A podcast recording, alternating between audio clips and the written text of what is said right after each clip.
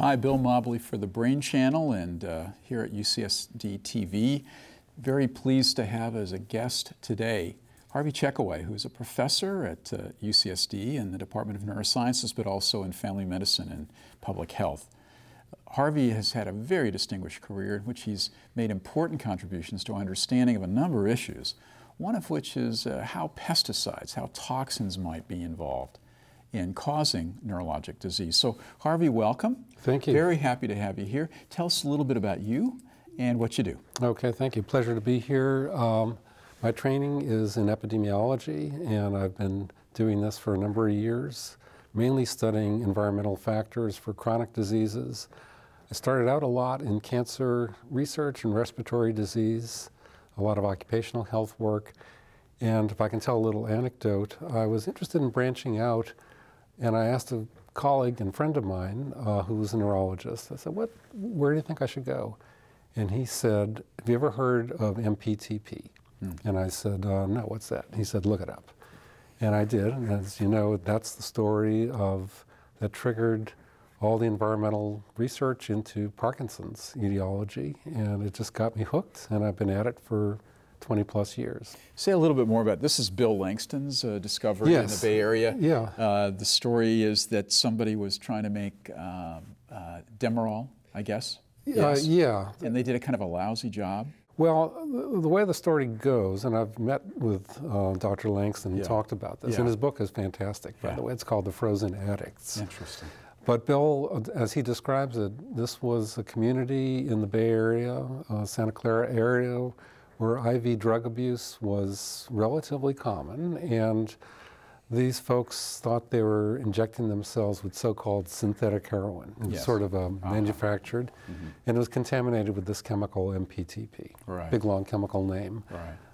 And they developed irreversible yeah. Parkinsonian disease, and that really just triggered the field of environmental uh, research into Parkinson's. And it wasn't the typical course for Parkinson's disease. They went really from normal to full blown PD, Parkinsonism, Parkinsonism, I guess, yeah, Parkinsonism, in a matter of a few days. Yeah, I mean, it, it was uh, almost like an acute poisoning. Right. And as it's described in the literature, this is irreversible. They had the brain lesions yeah. characteristic on, on death. Right. And this was a, a major trigger. There's another little story about that that when Bill, I think it was Bill, went to the Stanford Library, the page in which the synthesis of this compound, not this compound, but the mm-hmm. intended compound, was torn out of one of the books. it's as if somebody had gone to the library, pulled out that page, mm-hmm. and went on to essentially construct a toxin, not meaningfully, but uh, in fact construct a toxin. Mm-hmm. So, very powerful evidence that A goes to B. And then, and that, it makes it so much more plausible that people would say, not only is it a toxin, but maybe we can learn how that toxin works. And maybe we can find a way to prevent the normal course of Parkinson's disease from, from playing out. So that's, that's what you're interested in. Absolutely, absolutely. So and, tell us more about that. Well, uh, there's been a lot of research, basic lab research, animal experiments that have demonstrated that MPTP is indeed a good model uh, it's not something that we have every day in our lives. I mean, it, it was a very unique cir- circumstance, but there are a number of pesticides that are structurally similar to it, and one that does stand out is, is the herbicide paraquat. Mm. And uh, people started thinking, well, maybe pesticides are linked with Parkinson's. There has been a ton of research. I've participated in a fair bit of it. Um, it's been uh, a very interesting, challenging uh, story, trying to find out what are the etiological factors environmentally. And there's no simple answer that paraquat or pesticide X we know causes Parkinson's. It's, it's still a complex story. It, why is it complicated? Is it complicated because real people uh, use the herbicide and have a varying degree of exposure, or is it complicated because the biology is complicated, or or, there, or have there been roadblocks to discovering uh, what paraquat really does? Well, I think, um, and I'll defer to the basic uh, neuroscience folks about this, but yeah. my understanding is that Parkinson's is not a simple disease. It's mm-hmm. not as though you, with the exception of the MPTP episode. It, it's not as though you get injected with a virus and then you get it. Right. Uh, it's a complex disease. It has many manifestations. So, what we're seeing, and we're studying people who work with paraquat, uh, work with DDT, work with a whole host of things. And by the way, most people that handle it or work with it, even around our homes, don't just use one chemical. It's a mixture of things, yes. and they have different modes of action. It's a very complex story. It's a mo- you know, it's sort of X is a moving target and Y is a moving target. Yes. So that's hard. And so the exposure, the types of exposures, the intensity of exposure, all that makes this research more, more difficult.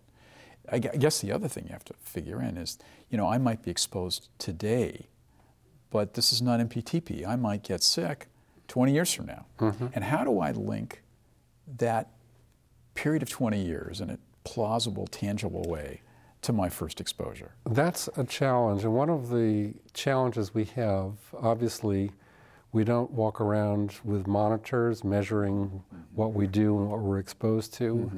In a maybe perfect experimental world, we would do that, but Yeah. obviously we don't. Uh, and I th- a lot of it, we have to rely on what people tell us they've used and what uh, they tell us they've done. For instance, uh, we've done a lot of work with welders. And w- welding is another occupation that has risks of Parkinsonian disease or symptoms, probably due to manganese. Mm-hmm. The welders know a lot about their work. It's very predictable. Uh, but if you try to study agricultural workers, mm-hmm. their jobs are changing all the time. Mm. They're moving from field to field, crop to crop.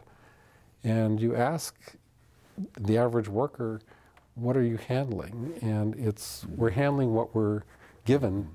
In fact, we did a study some years ago in Washington State where we uh, studied the orchard owners. Uh, Washington was a big apple, now it's grapes, but it was a big apple growing area in the central part of the state. And we asked the orchard owners, tell us what herbicides and, and insecticides you used. And most of the answers were, um, uh, you know, whatever was licensed. We would give them a list of chemical names or even product names, and they'd say, I don't know, it's whatever, whatever was approved.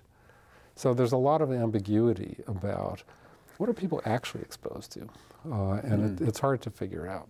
And you, I think if you're an orchard owner, uh, maybe it's understandable that you don't know what you're applying because for you it's just stuff, I guess. Uh, The company sold me this stuff and I can use this much of this stuff. And, it, but it, it's, it's sad because, because if there's any harm caused by anything they're spreading, then ultimately there's a kind of an obligation to not only know what you're spreading, but how much you're spreading, how often you're spreading it, and then how much the individual worker is going to be contaminated, intoxicated by this. It's very hard to get a good handle on because some people have appropriate protection Yes. uh, for the pesticides. Uh, they have gloves and they wear Yeah. respiratory protections and so forth. Others are out there in t-shirts and shorts Yeah. and um, you know well, one thing about california um, which is good there are very good records of spraying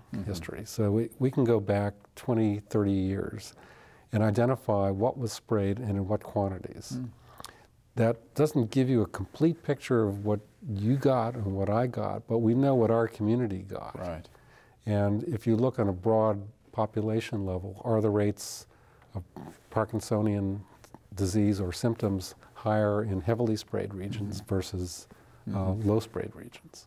Well, It, the epidemiology field is one where you have to collect a lot of different pieces of information. You have to, I mean, it's not just uh, what we've been speaking about, but you know, how close were you to this field when it was sprayed?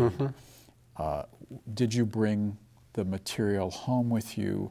To what extent were your, is it in the carpeting? To what extent are your, are your, uh, your young children who, and for whom everything goes in their mouth, how, how, were, how were they exposed? Uh, what about well water? What about the water we're drinking? So there's so many, I wouldn't say imponderables, but they're certainly complicated uh, elements that you, an epidemiologist has to bas- basically account for. Absolutely. And uh, one issue we've had mentioned our research on welders. These are professional welders in the Midwest that we've been studying for a number of years. Mm-hmm. Um, I've also discussed possibly studying welders here, right in San Diego, in shipyards. Right. Uh, met with the union representatives, leadership, and they're very on board. But they said, you know, frankly, the welders aren't worried about. They're pretty well protected. Their families are worried because they're coming home with stuff all over their clothes and shoes, and the kids are getting exposed to it. So Very it, interesting. the second-hand exposure is can be a, a key issue for a lot of people. how, how do you measure that? So, so they, I don't know, welders wear overalls, I guess. Oh, yeah, yeah, they're- have masks oh, and all sure. kinds of stuff. Yeah. How is it that they protect themselves on the job? Well, typically they have respiratory protection because it's, it's airborne exposure, mm-hmm. so it's mm-hmm. Uh, pretty straightforward. Although sometimes if you go to some work sites, you'll see some of the the people welding wearing the kind of masks you can buy in the you know the supermarket. Oh, you know, there's little. Yeah, yeah. But most welders are professional welders are protected pretty well. Uh, the issue, though, is how are they protecting themselves when they bring it home? Do, can they change their clothing?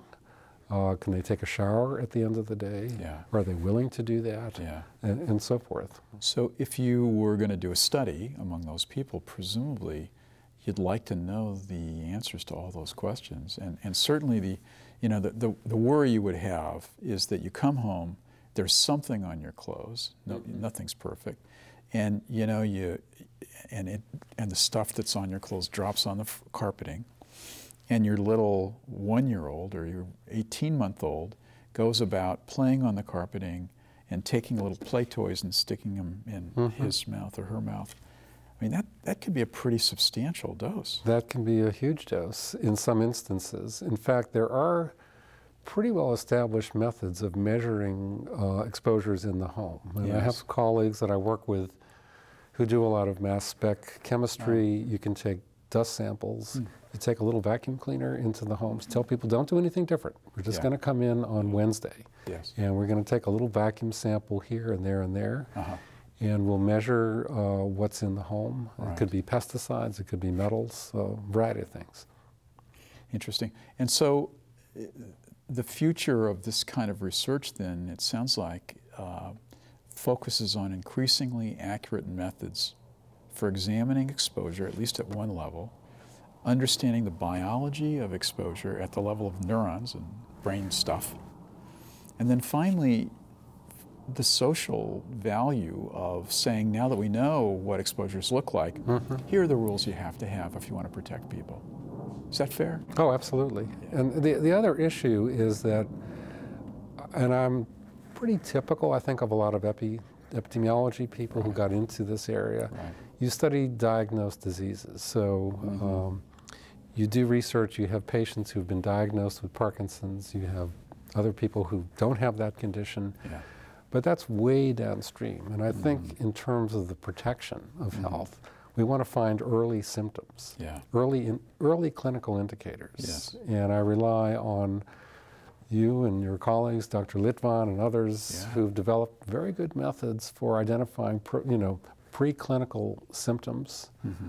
Uh, and if you can intervene at that point and say, you don't have Parkinson's disease and you may never get it, but you have a little bit of a slow gait or you have a little bit of a tremor. Yes. Uh, let's look into this. Maybe we can, you know, reduce your exposure. That's key. And even better, you know, uh, we have measured parts per million of manganese or paraquat or compound X, and we know that there's a certain probability that you will have a problem from this. And so, our strong advice to you is stop welding, stop spraying, or something. That would be really cool to do. I'm sure but by the same, but that. by the same token, uh, and I have very strong ties with my welder community. yeah. Um, it's very skillful work. They do great work. They get paid, I think, quite well. Yeah. And it, it's tough to, to se- Oh. tell somebody, uh, give up your Yeah. profession. I can imagine. I can imagine. Exciting, frustrating, and very important. Harvey, thanks for being with us. Okay, well, thank you, Bill. Good to talk Pleasure. to you. Good to talk to you. Okay. Thanks for watching On Our Mind.